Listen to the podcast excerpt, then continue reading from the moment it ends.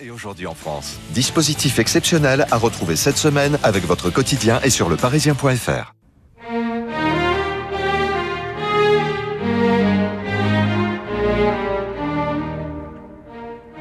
– 18h, 19h, Demandez le programme avec David Abiker sur Radio Classique.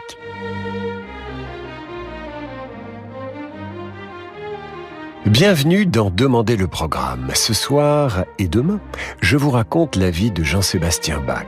Et pour vous surprendre, nous allons démarrer cette histoire, non pas le jour de sa naissance, en 1685, mais 32 ans plus tard, dans la prison de Weimar. Jean-Sébastien Bach y est emprisonné tel un vulgaire repris de justice.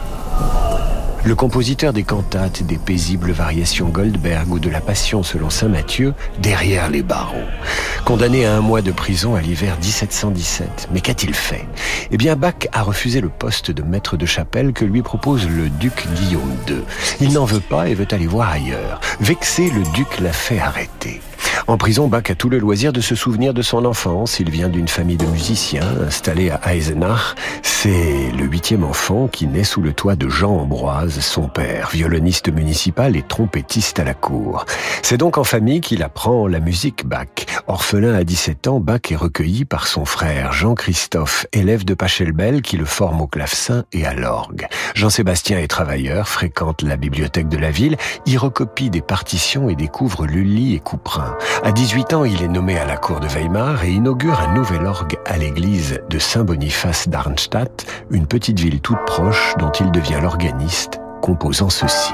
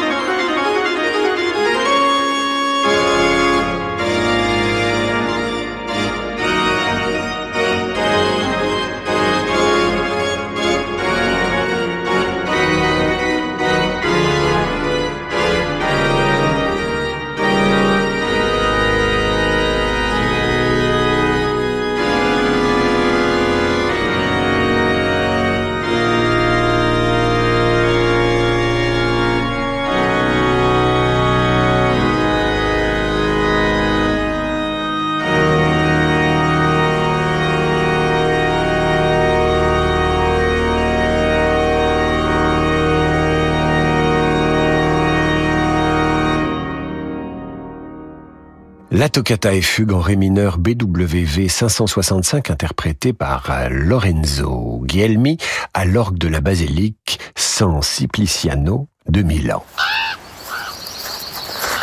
En 1705, Bach va faire 400 km à pied. Où va-t-il ?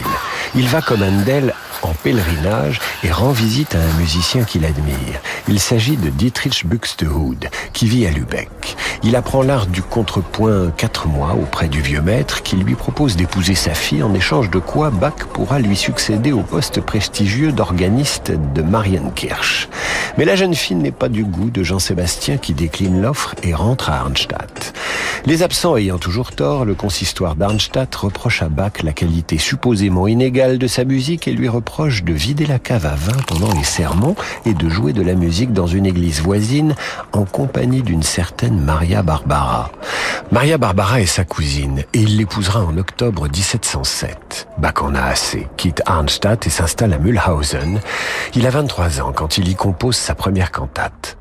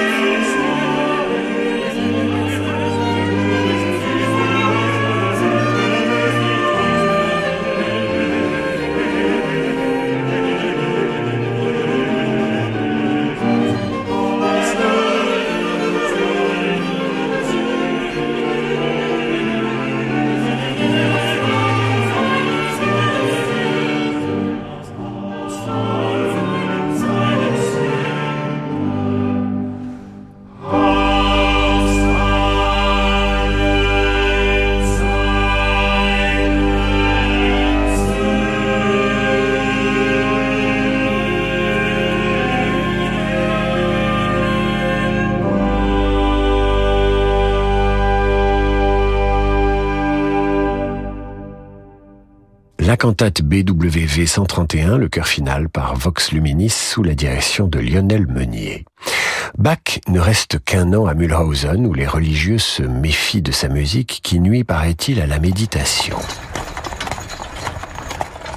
Il retourne à Weimar et y restera de 1707 à 1717 comme organiste, puis comme premier violon de la chapelle du duc de Saxe-Weimar. Durant cette période, il se plonge dans la musique italienne de Frescobaldi, Corelli, Albinoni ou de Vivaldi dont il s'inspire pour composer ce concerto pour clavier d'après le troisième concerto pour violon de l'estro harmonico de Vivaldi, interprété maintenant au piano par Olivier Cavé.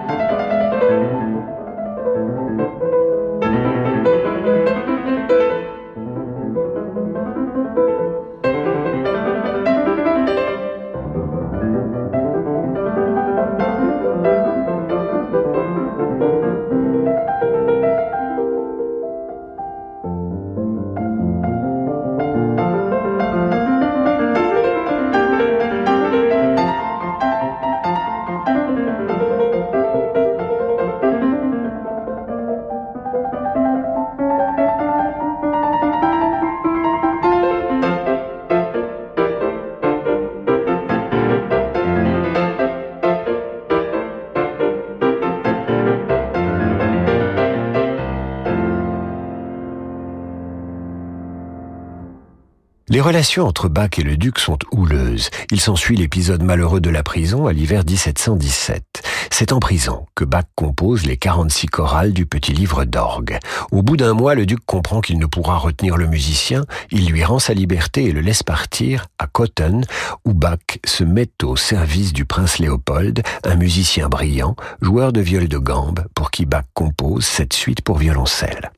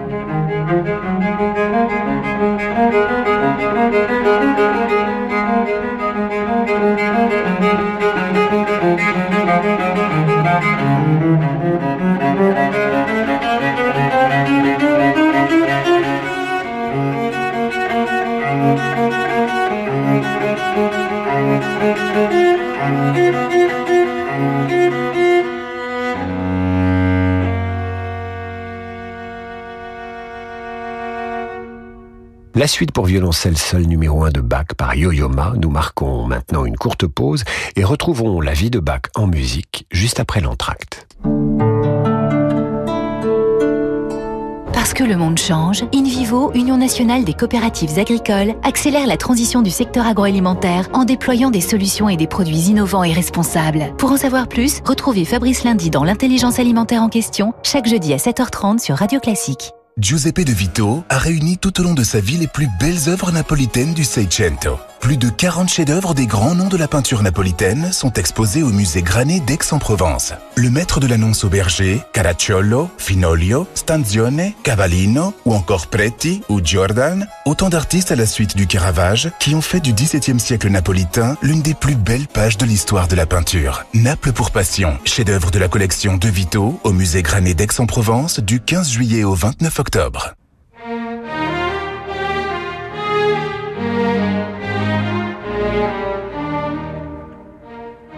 – 18h-19h, Demandez le programme avec David Abiker sur Radio Classique.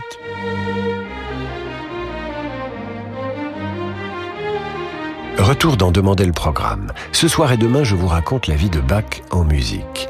Vers 1720, Bach a 35 ans. Il est proche de son protecteur, le duc de Weimar, qui le considère.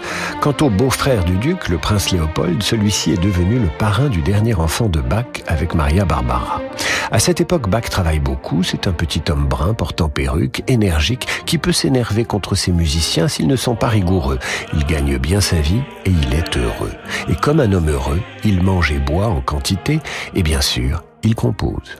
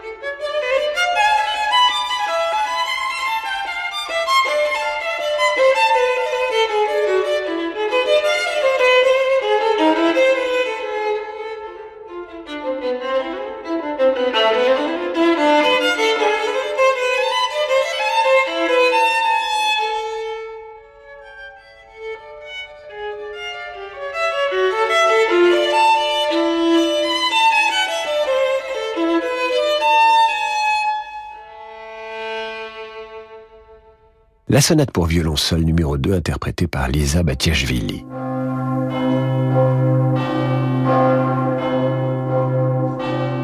En juillet 1720, alors qu'il rentre d'une station thermale où il accompagnait le prince, Bach apprend la mort de sa femme. Effondré, il hésite 1 an et demi avant de se remarier, en décembre 1721, avec Anna Magdalena Wilken, une jeune chanteuse et excellente musicienne. Il a 16 ans de plus qu'elle, mais à l'époque ça ne compte pas du moment que l'on est pieux. Bach, à cette époque, compose pour l'orchestre, composé des musiciens que le prince a su faire venir à sa cour. Voici venu le temps des 6 concertos brandebourgeois.